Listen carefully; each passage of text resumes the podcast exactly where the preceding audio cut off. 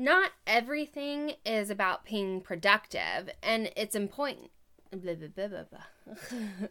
Got that sentence Yeah. over. I think you had a couple flubs there. Important. Pointing.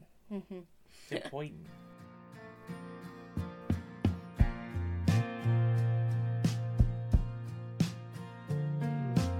Society's family unit is in crisis as less and less people are making the commitment of a lifelong partnership together. It has been normalized, encouraged, and easier than ever to just throw in the towel when the going gets tough. With time at a premium, start by spending 20 minutes per week gaining thought provoking inspiration towards a journey of self improvement, ultimately improving your marriage, your family, your health, and your home. Welcome to another episode of The Family Order. If you're new to this podcast, uh, Ben and I are passionate about self improvement, and our goal is to be a resource to young couples or individuals as we talk a lot about growth mindset and the importance of family values in today's society. Life is full of ups and downs, and when we get a bad break, we've all heard the cliche that it's all about how you deal with it.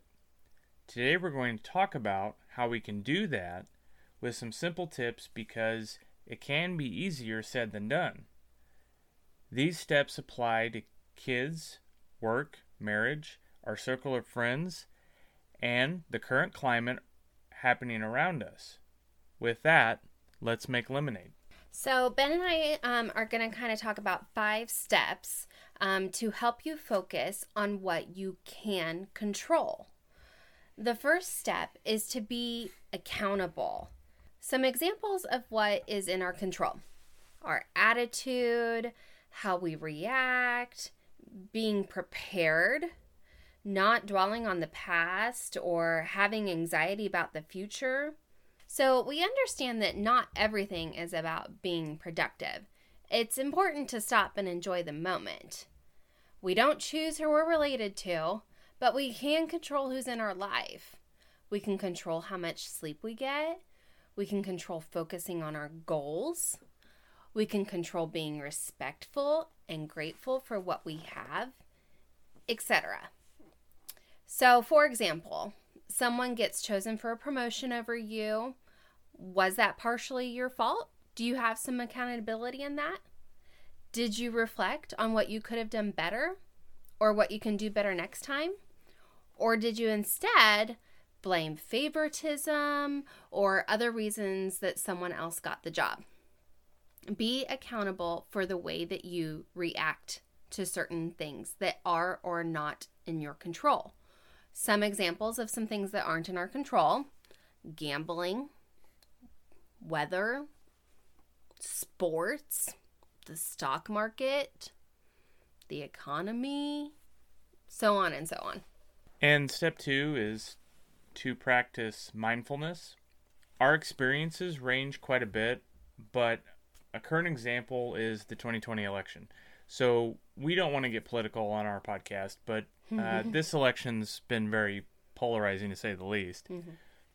And we could spend hours of our life and our energy focusing on this election and getting frustrated over what happened before and even what happened after, we could get all caught up in the results and how we got to this place. But how's that stress really going to improve our lives or anyone around us? The same could go for sports. I could watch a game and enjoy it, and, and that's totally fine. But why do I let it affect my day? I can get mad if my team lost, but what does that change? It's not like I'm part of the team. I don't influence the results. I'm a fan, but my team winning or losing really doesn't matter in the grand scheme of things.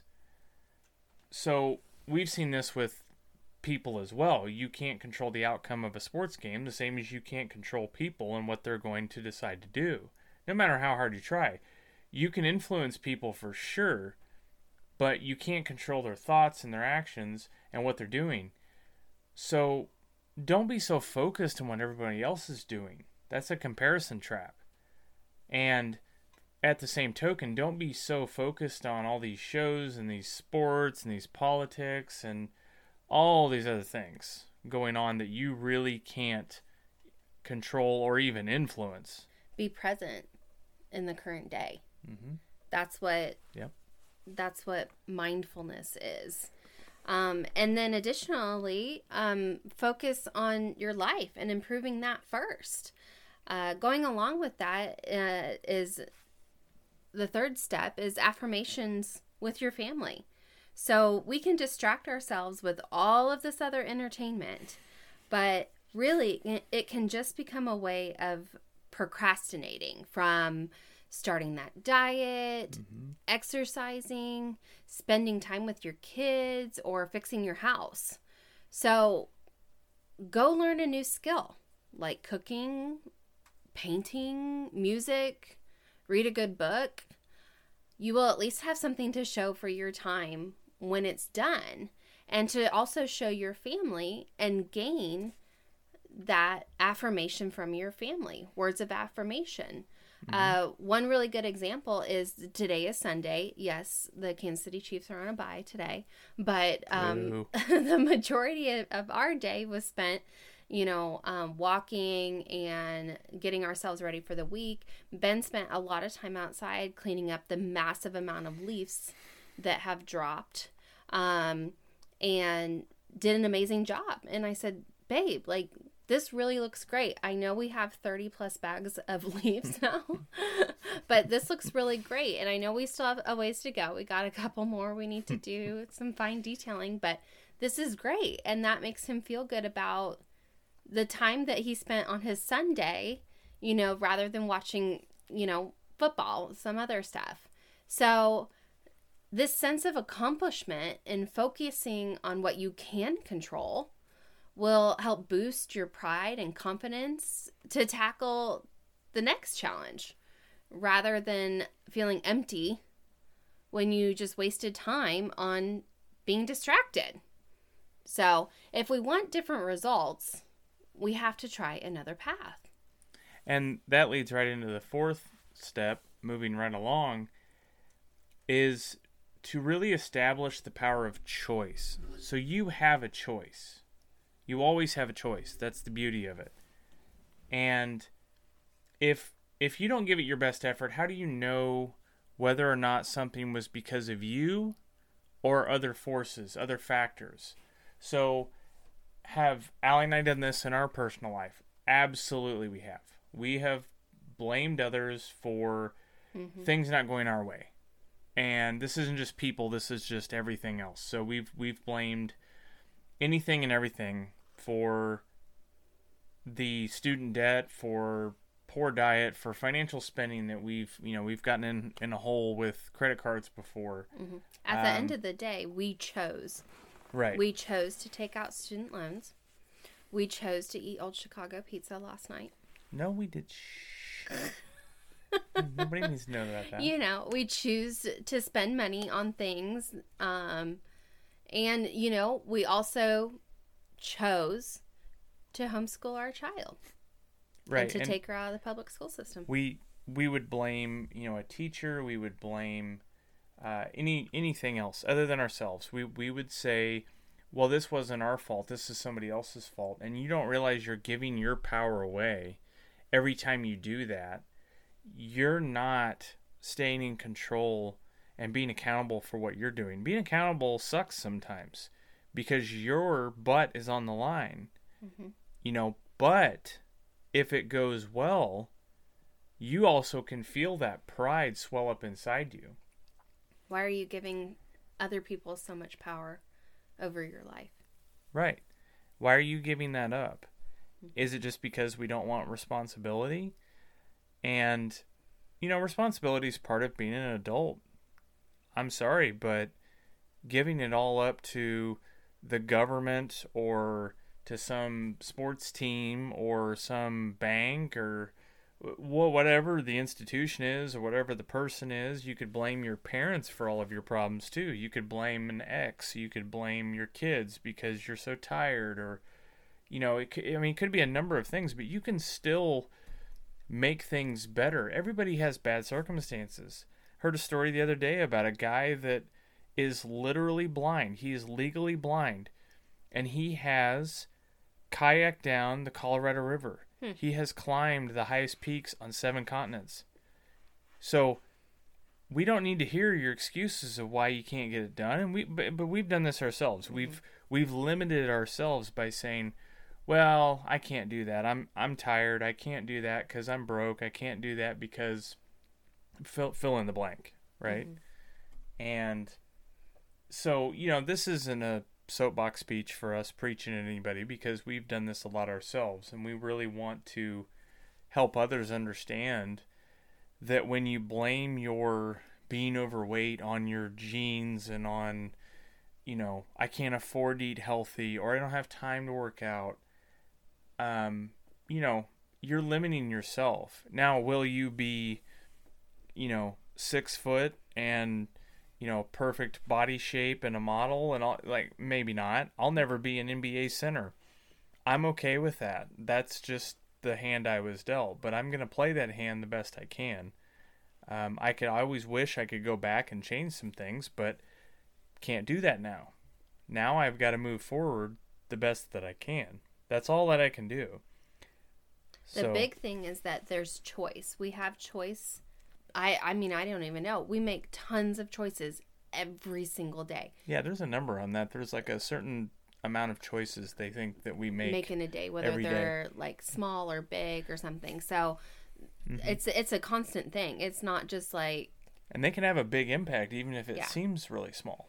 oh yeah, and it's constantly reminding each other too. You know, you make a choice of how much sleep you get. You know, I chose not to wake up at five thirty today, and instead woke up at eight thirty. And And doesn't that give you less entire day behind? Doesn't that give you less stress though, knowing that you have a choice in something and you Mm-hmm. made the choice rather than it was made for you? Correct. hmm That's stressful. Mm-hmm. If you're at a job where you don't I think they have a lot of research on this that if you're at a job where you don't choose how your time is spent, the more that happens, the more stressful the job is hmm because you can't control your your time.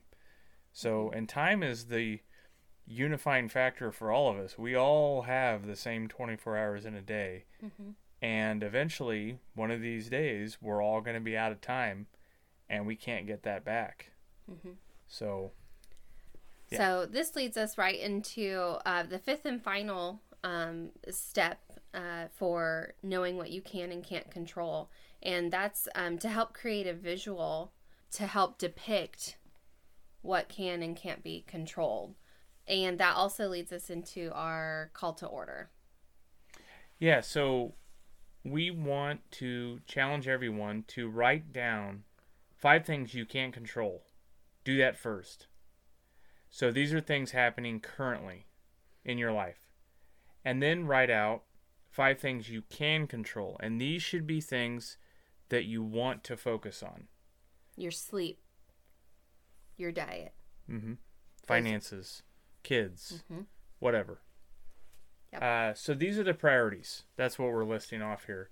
So you need to be working towards these goals. We're we're all about being productive. I know not everything's about your goals and not everything's about being a productive person, but writing all this out, this step 5 here leads right into this call to order perfectly because writing all this out can really help you visualize where you're spending your time and your focus. Some people don't do this. Most people don't write out their goals. They don't actually visualize and write out what they should be doing versus what they're currently doing and really, you know, writing the time down too and, and realizing how much you're spending on some of these things that maybe aren't as important can help you figure out why you're on this hamster wheel every day. So, we're currently applying this in our life and we're going to continue because we've got a long ways to go, but we certainly hope that all of you can find some inspiration here and put this into practice yourselves.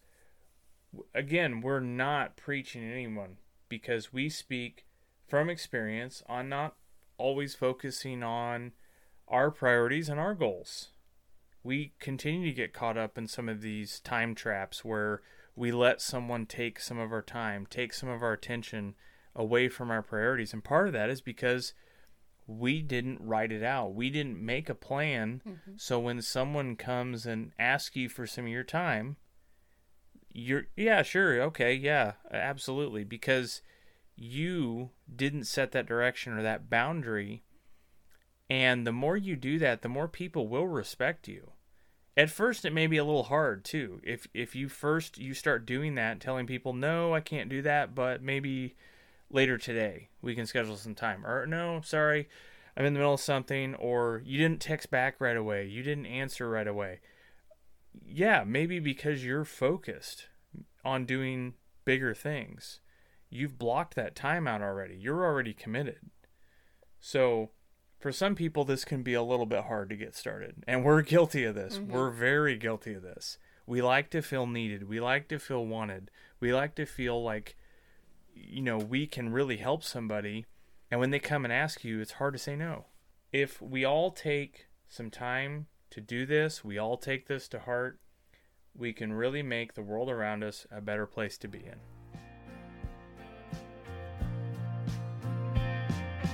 If you're ready for your marriage and family dynamic to thrive and not just survive, all it takes is 20 minutes or less joining us each week. It begins with a journey of self improvement while you sit in the carpool lane, commute to work, squeeze in a workout, or get halfway through folding that laundry pile. Be sure to check out the blog at thefamilyorder.com and follow us on Facebook at The Family Order. If you're ready to start your journey, be sure to click subscribe so you don't miss new episodes every Monday.